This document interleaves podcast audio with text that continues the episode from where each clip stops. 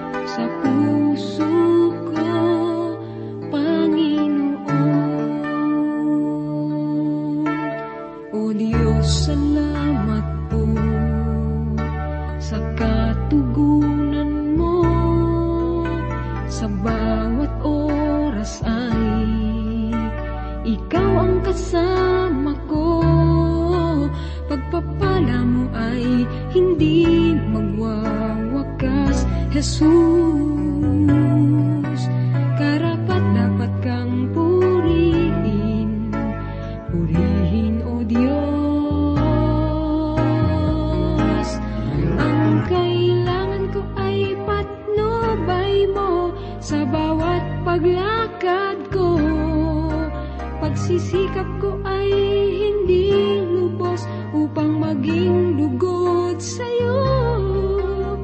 Ang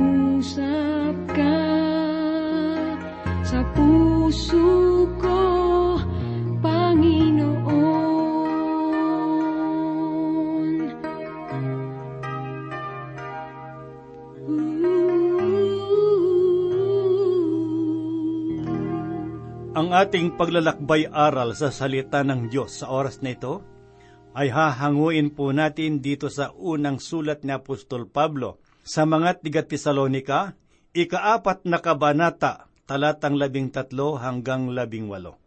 Muli pong sumasa inyo sa oras na ito ang inyong kaibigan at pastor sa Himpapawid, Rufino de la Peret.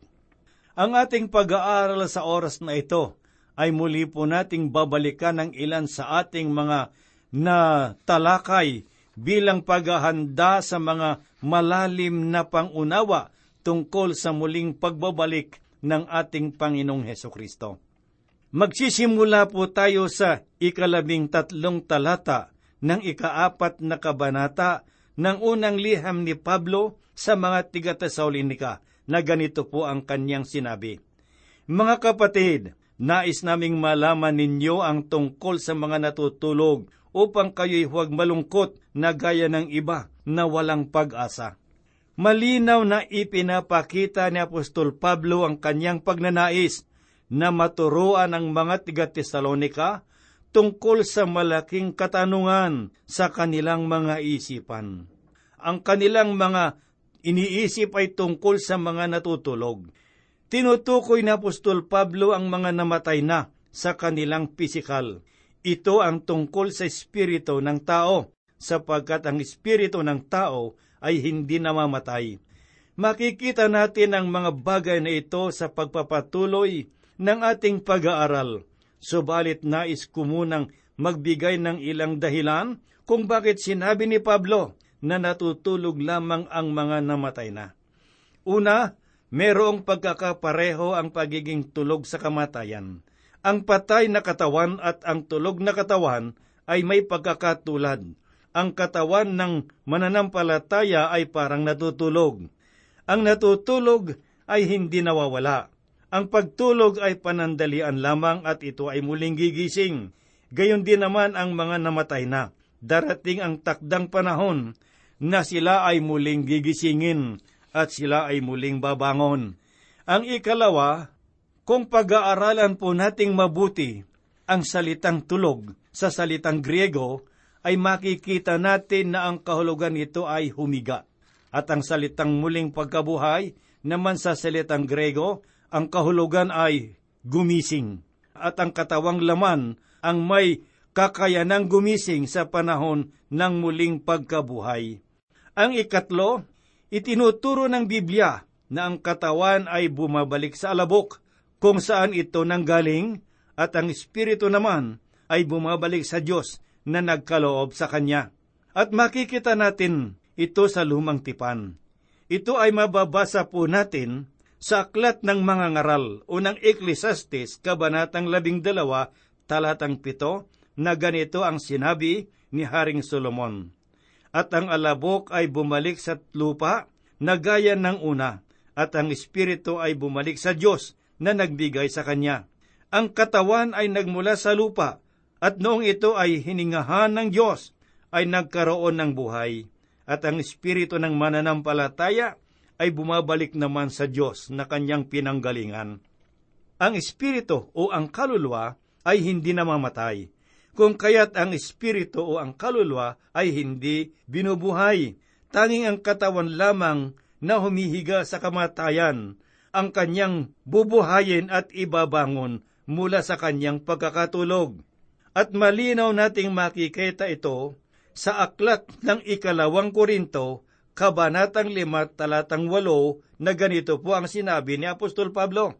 Kaya't kami ay nagtitiwala at nasisiyahan na mapalayo sa katawan at mapasatahanan na kasama ang Panginoon. Ang katawan natin ay tulad lamang ng maliit na tahanan na pansamantalang ginagamit natin dito sa sanglibutan. Maaring nakatira tayo sa mga mamahalin at mararangyang tahanan, subalit ang tunay na tahanan natin ay ang lupang katawan na ipinagkaloob ng Diyos at tayong lahat na mga mananampalataya ay inilagay ng Diyos sa ganitong kalagayan, hindi sa mga bagay na gawa sa bato o sa simyento, mga bakal o kahoy, kundi sa mga tahanang ipinagkaloob sa atin ng Diyos na galing sa alikabok, at balang araw ay babalik din ito sa alikabok na kanyang pinanggalingan. Ito ang sinabi ni Apostol Pablo sa kanyang ikalawang liham sa mga taga-Korinto, Kabanatang 5, talatang 2 at 4. Ganito po ang kanyang tinuran. Sapagkat dito kami ay dumarating na nasasabik mabihisan ng aming makalangit na tahanan. Sapagkat habang kami ay nasa toldang ito, kami ay dumaraing na nabibigatan, hindi sa nais naming maging hubad, kundi nais naming kami ay mabihisan pa upang ang may kamatayan ay lunukin ng buhay. Ang tanong na may iwan sa bawat isa sa atin ngayon ay, papaano mo ginagamit ang iyong buhay at ang iyong katawan na ipinagkaloob sa iyo ng Panginoon. Si Apostol Pablo ay nagsabi sa unang Korinto, Kabanatang anim talatang labing siyam at dalawampu ng ganito, Hindi ba niyo nalalaman ng inyong katawan ay templo ng Espiritu Santo na nasa inyo at tinanggap ninyo mula sa Diyos? Ang inyong katawan ay hindi talagang inyo, kundi sa Diyos. Binili niya kayo sa malaking halaga, kaya't gamitin ninyo ang inyong katawan upang maparangalan ang Diyos. Kung itutuloy po nating basahin ang aklat ng ikalawang Korinto, ikalimang kabanata talatang walo, ganito po ang sinabi ni Pablo, Malakas ang aking loob na iwan ang katawang ito na aking tahanan upang manirahan sa piling ng ating Panginoon. Napakagandang isipin ng mga bagay na ito sapagkat nalalaman natin na ang tahanang ito ay isang tolda lamang at darating ang takdang panahon nabibigyan tayo ng Diyos ng mas mainam at mas magara at makalangit na tahanan. Merong sinasabi ang mga unang mananampalataya tungkol sa hangganan ng ating katawan at iyon ay ang bahay na pahingahan. Doon din natin kinuha ang ating pananaw tungkol sa simenteryo. At ginagamit din nila ang salitang ito sa mga bahay panuluyan. Ang mga bahay panuluyan ay isang lugar na kung saan ay nagpapahinga at pagdating ng kinabukasan ay muling gigising upang ipagpatuloy ang paglalakbay o ang mga gawain. Ganito rin ang mangyayari sa ating katawan.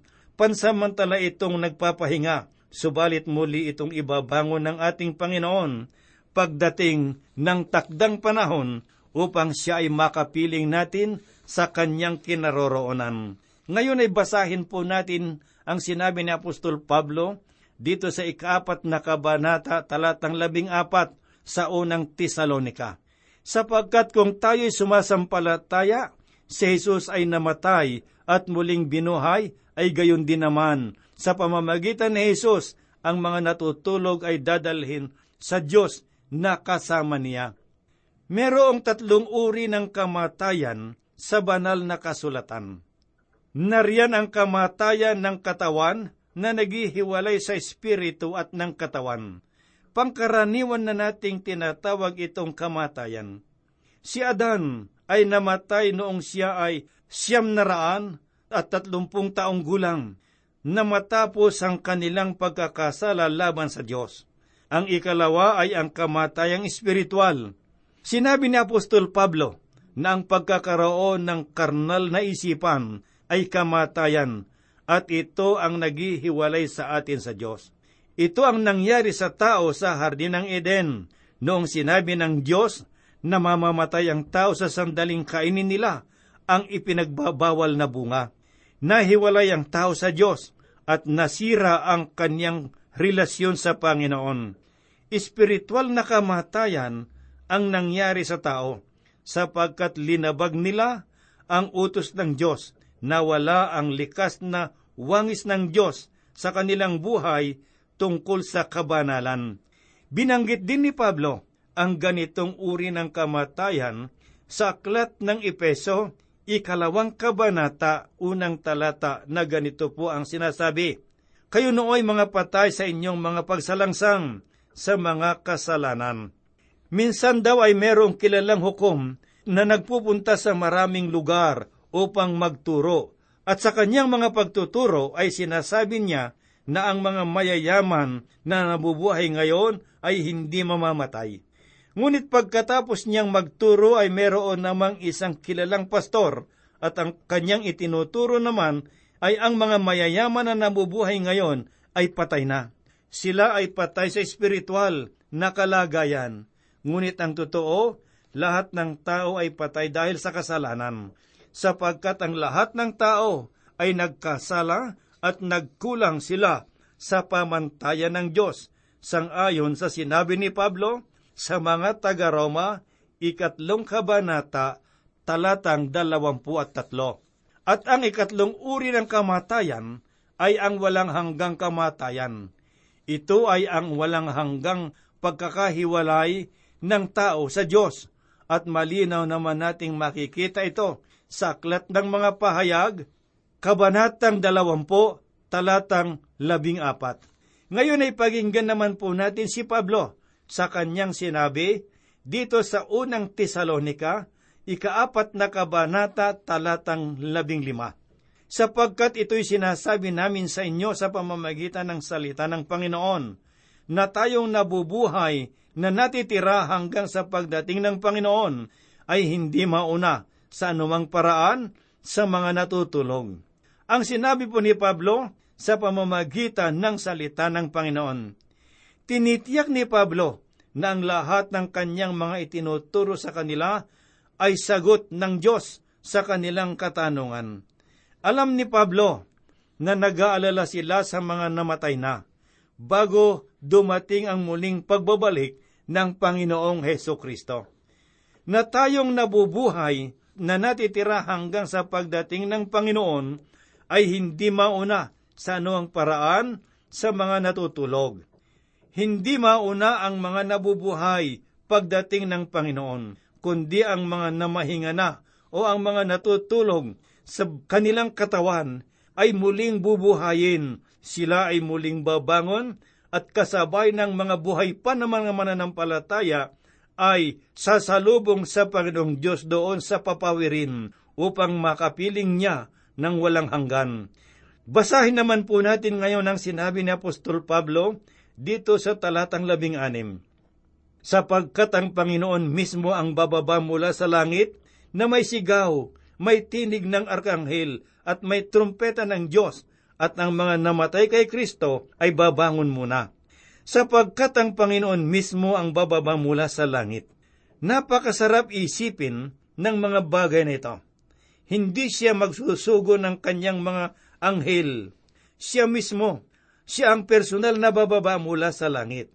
Sa kanyang pagtatatag ng kanyang kaharian, ay isusugo niya ang kanyang mga anghel sa apat na sulok ng daigdig upang tipunin ang mga mananampalataya sa Kanya, ang mga Israelita at gayon din ang mga hintil upang makasama sa Kanyang kaharian. Ang mga anghel na tinutukoy dito ay nagpahayag ng kapanganakan ni Kristo. Subalit papaano ba siya inihayag? Bilang anak ni David, si Heso Kristo ang bagong hari ng mga hari. Inihayag siya bilang hari makapangyarihang hari. Nais malaman ng mga mago o ng mga pantas kung saan makikita ang isinilang na hari ng mga Hudyo. Subalit hindi ganito ang nangyari sa kanyang iglesia sa panahon ng Pentekostes. Walang anghel, ang banal na espiritu ang bumaba mula sa langit. Sa panahon ng pagkuha ng Panginoon, sa kanyang iglesia o sa mga mananampalataya dito sa lupa, ang Panginoon mismo ang bababa mula sa langit. May kaugnayan ang mga anghel sa Israel, subalit wala silang kinalaman sa mga mananampalataya o sa iglesia ng Panginoong Heso Kristo. Bababa siya mula sa langit na may sigaw. Ito ang kanyang tinig na naguutos. Ito rin ang kanyang tinig sa libingan ni Lazarus na nag-utos sa kanya na bumangon ka. Yun ay mababasa po natin sa Ebanghelyo sang ayon kay Juan, Kabanatang labing isa, talatang apat na po at tatlo. At sinabi pa ni Pablo, at may trompeta ng Diyos. Meron kayang trompeta sa mga panahong iyon? Ito ay ang kanyang tinig na parang trompeta. Sa aklat ng pahayag, unang kabanata, talatang sampo, Noong dalhin si Juan sa Patmos, ito ang kanyang nakita sa pamamagitan ng pangitain mula sa Diyos. Sinabi niya, Ako'y nasa espiritu ng araw ng Panginoon, at narinig ko sa aking likuran ang malakas na tinig na tulad ng isang trompeta. Nung tignan ni Juan kung sino yon, ay nakita niya si Kristo, at ang tinig ni Kristo ang parang trompeta na kanyang narinig. Sana ay matigil na rin ang mga haka-haka at paniniwala na si Gabriel ang anghel ang iihip ng trumpeta sa araw na iyon. Sa aking palagay ay walang trumpeta si Gabriel ang anghel. Subalit kung halimbawang meron mang trumpeta, ay hindi niya kailangang patunugin ang trumpetang iyon sa dakilang araw ng kanyang pagbabalik. Hindi kailangan ng Diyos ng tulong ni Numan.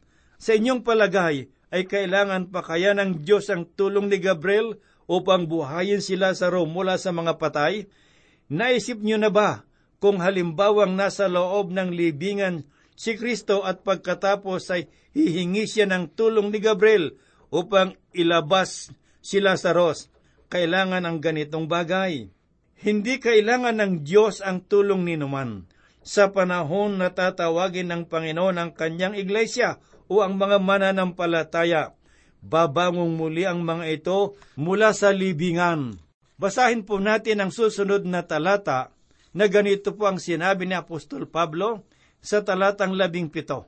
Pagkatapos tayong mga nabubuhay na natitira pa ay aagawing kasama nila sa mga ulap upang salubungin ang ating Diyos sa papawirin at sa gayon ay makakapiling natin ang Panginoon magpakailanman. Magiging maayos ang kanyang pagbabalik at walang pagkakalito ang sinuman, hindi magkakaroon ng istampid o ang pagkakagulo. Mauna ang mga nauna nang namatay, at pagkatapos tayong mga nabubuhay na nananalig sa Kanya ay susunod sa piling ng ating Panginoon. Lahat ng mga nananatiling matatag hanggang sa kunin ang kanilang mga buhay ay aakyat sa langit at makakapiling ang Diyos sa kanyang kaharian. Anong gandang tanawin ang makikita natin marahil sa sandaling iyon, at ang mas masarap pang isipin ay magiging bahagi tayo ng dakilang pangyayari pagkatapos na kunin ng Panginoon ang mga mananampalataya na namatay na at ang mga nabubuhay naman ang kanyang aagawin dito sa sanglibutan upang makapiling ng Panginoon magpakailanman. Ito ay mangyayari sa buong daigdig sa anumang lahi o lipi ng mga tao. Ang araw na iyon ay para sa lahat ng mga nagmamahal sa Panginoon. Basahin naman po natin ngayon ang sinasabi dito sa ikaapat na kabanata, ikawalong talata sa unang liham ni Pablo sa mga tiga Tesalonika. Kaya't mag-aliwan tayo sa isa't isa ng mga salitang ito ang sinabi ni Pablo. Hindi niya sinabing matakot tayo sa panahong iyon. Ang sinabi niya ay mag-aliwan tayo sa isa't isa para sa atin na mga mananampalataya, ang mga bagay na ito ay isang dakilang pag-asa. Pag-asa na balang araw ay makakasama natin ang lahat ng mga nananalig sa Panginoon at higit sa lahat ay makakasama natin ang Diyos katulad ng kanyang ipinangako. Isa lamang ang aking ninanais mga kaibing at mga kapatid, na kayong lahat na mga nananampalataya sa Kanya hanggang sa Kanyang muling pagbabalik ay makasama sa kanyang piling at tayong lahat ay paroroon sa kanyang kinaroroonan. Maaring hindi ko kayo nakikita at nakikilala ngayon, subalit pagdating ng takdang panahon na kukunin na ng Panginoon ang lahat ng mga binanal, ay magkikita-kita tayo sa dakong roon na kanyang inihanda para sa atin. At ang pag-asang ito ang magiging kaaliwan natin. At kung halimbawa ngayon kaibigan, wala kang katiyakan sa sandaling ito. Ang tanging gawin mo lamang ay tanggapin si Jesus na iyong Panginoong Diyos at tagapagligtas. Papasukin mo siya sa iyong puso. Pagsisihan mo ang iyong mga kasalanan at ikaw ay kanyang patatawarin sapagkat ngayon ang oras at araw ng kaligtasan. Tanggapin mo ang Panginoong Hesus sa iyong buhay na iyong tagapagligtas at ang araw na ito ang itinakda para sa iyo.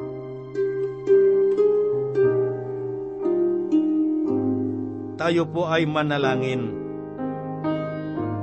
Maibigin at mapagpalang Ama, sa oras na ito, Panginoong Diyos, taos puso ang pagpupuri at pagpapasalamat naming ipinagkakaloob sa iyo. Tanggapin mo po, Panginoong Diyos, ang iyong kalwalhatian. Salamat, Panginoon, sa iyong mga salita na nagbibigay sa amin ng paalaala kung ano ang dapat naming gawin upang kami na nangabubuhay pa ay maging handa, Panginoong Diyos, sa iyong huling pagbabalik, upang sa gayon po, Panginoon, ay magkaroon kami ng buhay na pag-asa na sa takdang panahon, kami ay sasalubong sa iyo sa papawirin upang makasama mo sa iyong kaharian. Sa mga kaibigan at mga kapatid na nakikinig ng iyong mga salita ngayon, hindi namin sila nakikita, hindi namin sila kilala, Subalit, Panginoong Diyos, nalalaman mo kung sino sila at alam mo rin ang kanilang kalagayan, gayon din ang kanilang pakikipag-ugnayan sa iyo, ang kanilang relasyon sa iyo. Kung sa sandaling ito, Panginoong Diyos, ay merong mga kapatid na nakikinig ng iyong salita na hindi pa malinaw ang kanilang relasyon sa iyo, Panginoong Diyos, ngayon din bigyan mo sila ng tapang at lakas ng loob na makipag-ugnayan sa iyo at linawin ang kanilang relasyon. Panginoong Diyos, sa oras na ito, dinadalangin po namin ang aming bansa. Panginoon, nakikita mo ang kalagayan ng aming bansa. Itinataas po namin sa iyo ang bawat mga nanunungkulan sa aming pamahalaan mula sa pinakamataas hanggang sa pinakamababa na nasa pamahalaan. Mangusap ka sa kanila upang makapaglingkod sila, Panginoon Diyos, ng buong katapatan. Kung sila ay babaguhin mo ang kanilang pananaw tungkol sa aming bansa kami po'y umaasa ng lahat ng ito yung gagawin sapagkat hinihiling po namin sa banal na pangalan ng aming Panginoong Heso Kristo. Amen.